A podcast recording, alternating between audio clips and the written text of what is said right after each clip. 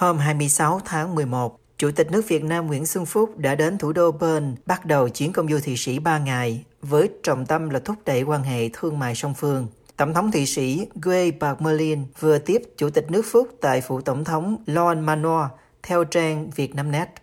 Tổng thống Paul McLean viết trên trang Twitter ngay sau cuộc hội đàm với ông Phúc. Nhân dịp kỷ niệm 55 quan hệ song phương giữa Thụy Sĩ và Việt Nam, tôi chào mừng Chủ tịch nước Việt Nam Nguyễn Xuân Phúc đến Bern. Mối quan hệ chặt chẽ đã được củng cố giữa các quốc gia chúng ta kể từ năm 1971 và chúng ta có thể củng cố chúng, đặc biệt là với một hiệp định thương mại tự do.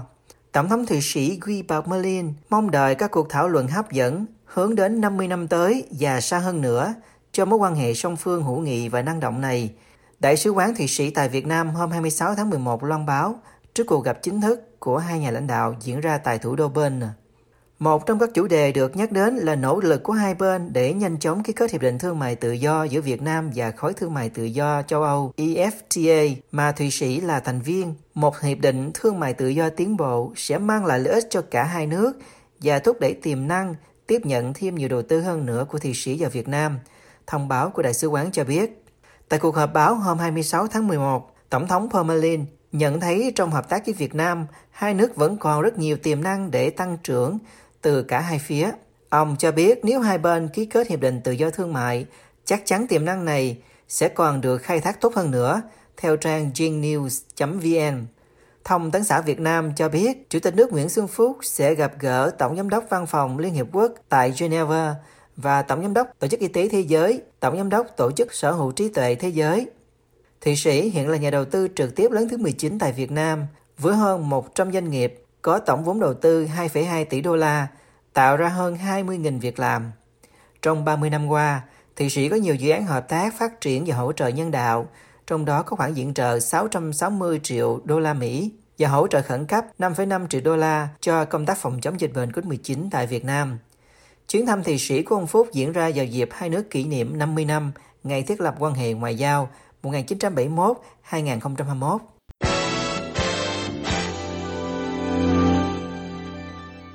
Một bí thư đảng ủy trẻ ở tỉnh Quảng Ninh dính vào bê bối hiếp dâm đã bị đảng ủy tỉnh này đề nghị lên trung ương thi hành kỷ luật ở hình thức cao nhất là khai trừ ra khỏi đảng, báo chí trong nước đưa tin.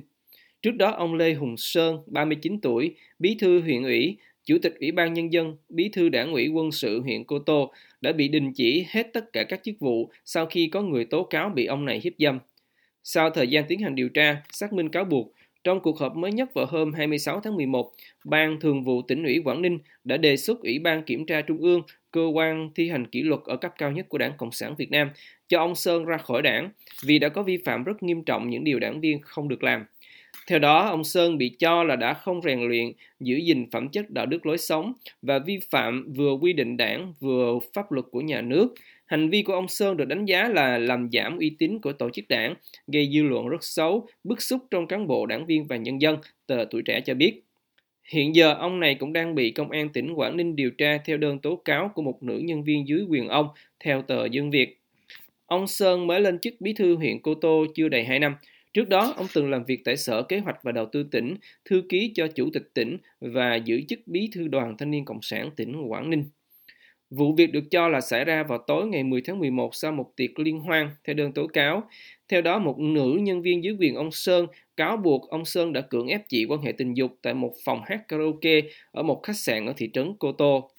Ngoài ông Sơn bị đề xuất khai trừ ra khỏi đảng, một loạt cán bộ khác ở huyện Cô Tô cũng bị kỷ luật liên đới vì đã để xảy ra vụ việc. Cụ thể, ba ông Phó Bí thư Thường trực, Phó Chủ tịch Thường trực và chỉ huy quân sự trưởng huyện Cô Tô đều bị kỷ luật bằng hình thức cảnh cáo sau cuộc họp ngày 26 tháng 11 của Ban Thường vụ tỉnh ủy vì đã cho phép và bản thân cũng có tham dự buổi liên hoan tổng kết có rượu bia sau buổi diễn tập khu vực phòng thủ của huyện Cô Tô, sự việc tiền đề dẫn đến cáo buộc hiếp dâm đối với ông Sơn. Trước đó, một loạt cán bộ huyện Cô Tô cũng đã bị kỷ luật bằng hình thức cảnh cáo và khiển trách vì đã tham gia vào buổi tiệc tùng có bia rượu này, trong đó có chánh văn phòng và phó chánh văn phòng huyện ủy, chủ tịch hội phụ nữ, phó chủ tịch ủy ban mặt trận tổ quốc, phó trưởng phòng tài nguyên môi trường, phó chỉ huy trưởng ban chỉ huy quân sự huyện, bí thư huyện đoàn, chính trị viên ban chỉ huy quân sự, vân vân.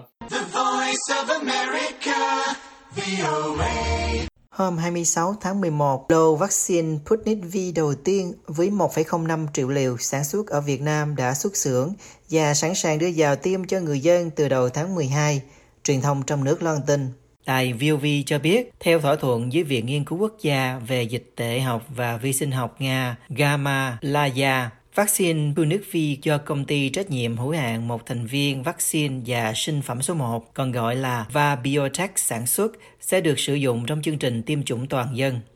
Trang Sputnik V News dẫn lời ông Đỗ Tuấn Đạt, chủ tịch của công ty Va Biotech cho biết hơn một triệu liều vaccine Pinot V sẽ thông qua các nhà tài trợ để đưa vào chương trình tiêm chủng mở rộng miễn phí cho người dân. Dự kiến vào đầu tháng 12 sẽ tiêm vaccine này cho người dân Việt Nam, vẫn theo Sputnik News. Thông tấn xã Việt Nam cho biết việc bắt đầu tiến hành đóng ống 1 triệu liều vaccine Sputnik V đầu tiên tại Việt Nam tạo tiền đề cho doanh nghiệp hai nước phát triển các dự án sản xuất vaccine và thuốc điều trị quy mô lớn hơn tại Việt Nam. Vào hồi tháng 6, đại diện Bộ Y tế Việt Nam và Biotech đã ký thỏa thuận với Quỹ đầu tư trực tiếp Liên bang Nga về việc đóng ống vaccine Sputnik V từ bán thành phẩm với quy mô 5 triệu liều một tháng bắt đầu từ tháng 7 2021. Lô vaccine 1 triệu này được xuất xưởng vài ngày trước chuyến thăm Nga của Chủ tịch nước Nguyễn Xuân Phúc, dự kiến diễn ra từ ngày 29 tháng 11 đến ngày 2 tháng 12. Thông tấn xã Việt Nam dẫn lời ông Phúc cho biết, Việt Nam mong muốn đẩy mạnh hợp tác với Nga trong lĩnh vực chuyển giao công nghệ sản xuất vaccine và thuốc điều trị COVID-19. Vaccine Sputnik V của Nga là một trong 8 loại vaccine COVID-19 đã được Bộ Y tế Việt Nam cấp phép trong tình trạng khẩn cấp phục vụ phòng chống dịch bệnh, bên cạnh các vaccine của Mỹ, Anh, Trung Quốc, Cuba, Bỉ, Hà Lan.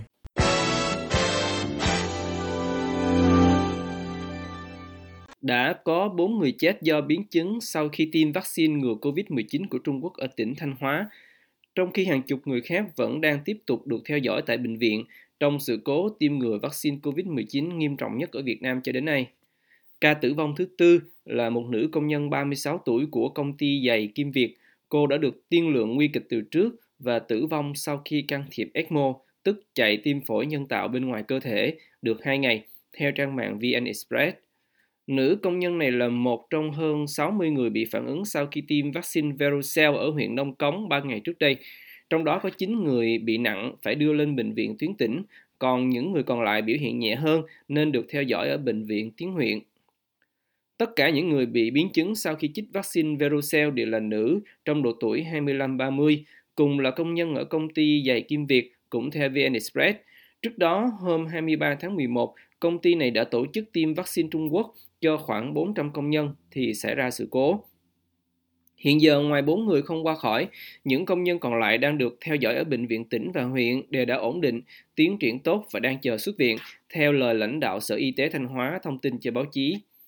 VN Express dẫn lời bác sĩ Nguyễn Văn Chi, người được Bộ Y tế điều động từ Bệnh viện Bạch Mai ở Hà Nội vào Thanh Hóa chữa trị cho các bệnh nhân bị biến chứng sau khi tiêm, cho biết những người bị nặng là do sốc phản vệ dẫn đến viêm cơ tim và giảm tiểu cầu. Còn những người bị nhẹ đang được theo dõi ở bệnh viện Nông Cống là phản ứng thông thường sau khi tiêm. Họ chỉ bị đau đầu, đau tai nhẹ chứ không bị tụt huyết áp như nhóm bị sốc phản vệ. Trong lúc này, chính quyền tỉnh Thanh Hóa đã đình chỉ lô vaccine Verocell liên quan đến sự cố sốc phản vệ sau khi tiêm. Lô này đang còn 43.000 liều chưa tiêm, hiện đang lưu kho ở huyện Đông Cống, trong tổng số 53.000 liều được phân bổ hôm 18 tháng 11. Tuy nhiên, ngoại trừ lô vaccine này ra, thì các lô vaccine Verocell khác đã được phân phối đến tỉnh vẫn sẽ được triển khai tiêm theo kế hoạch. Ông Lương Ngọc Trương, Giám đốc Trung tâm Kiểm soát Bệnh tật tỉnh Thanh Hóa, được VN Express dẫn lời cho biết. Trước đó, hôm 24 tháng 11, chỉ sau một ngày được tiêm vaccine Verocell, đã có hai nữ công nhân tử vong vào buổi sáng và một người vào buổi chiều. Giám đốc Sở Y tế Thanh Hóa Trịnh Hữu Hùng được dẫn lời cho biết tất cả những người được chích Verocell hôm 23 tháng 11 đều đã được khám sàng lọc, được tư vấn về các phản ứng phụ sau tiêm từ trước. Vaccine Verocell do Trung Quốc sản xuất là một trong các loại vaccine ngừa COVID-19 hiện được cho phép lưu hành ở Việt Nam, bên cạnh các loại vaccine AstraZeneca, Pfizer, Moderna của phương Tây, Sputnik V của Nga và Abdala của Cuba.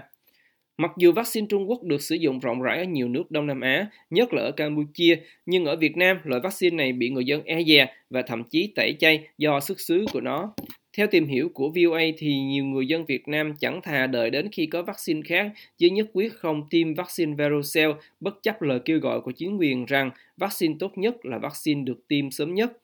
Việt Nam cũng đã từng ghi nhận ca tử vong do sốc phản vệ sau khi tiêm vaccine AstraZeneca hồi đầu tháng 5. Nạn nhân là một nữ nhân viên y tế 35 tuổi làm việc tại Bệnh viện Đa khoa huyện Tân Châu, tỉnh An Giang. Người này tử vong chỉ một ngày sau khi chích ngừa.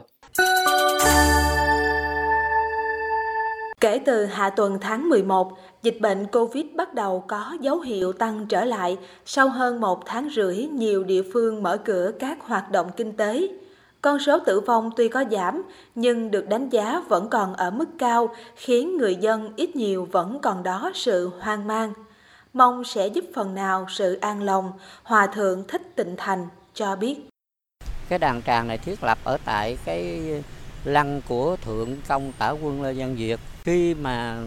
người ta chết vì bệnh Covid do tình hình của y tế không cho phép chúng ta để ở nhà để tổ chức tang lễ. Cho nên chỉ là để ở tại cái ờ, bệnh viện, rồi sau đó đem đi hỏa táng,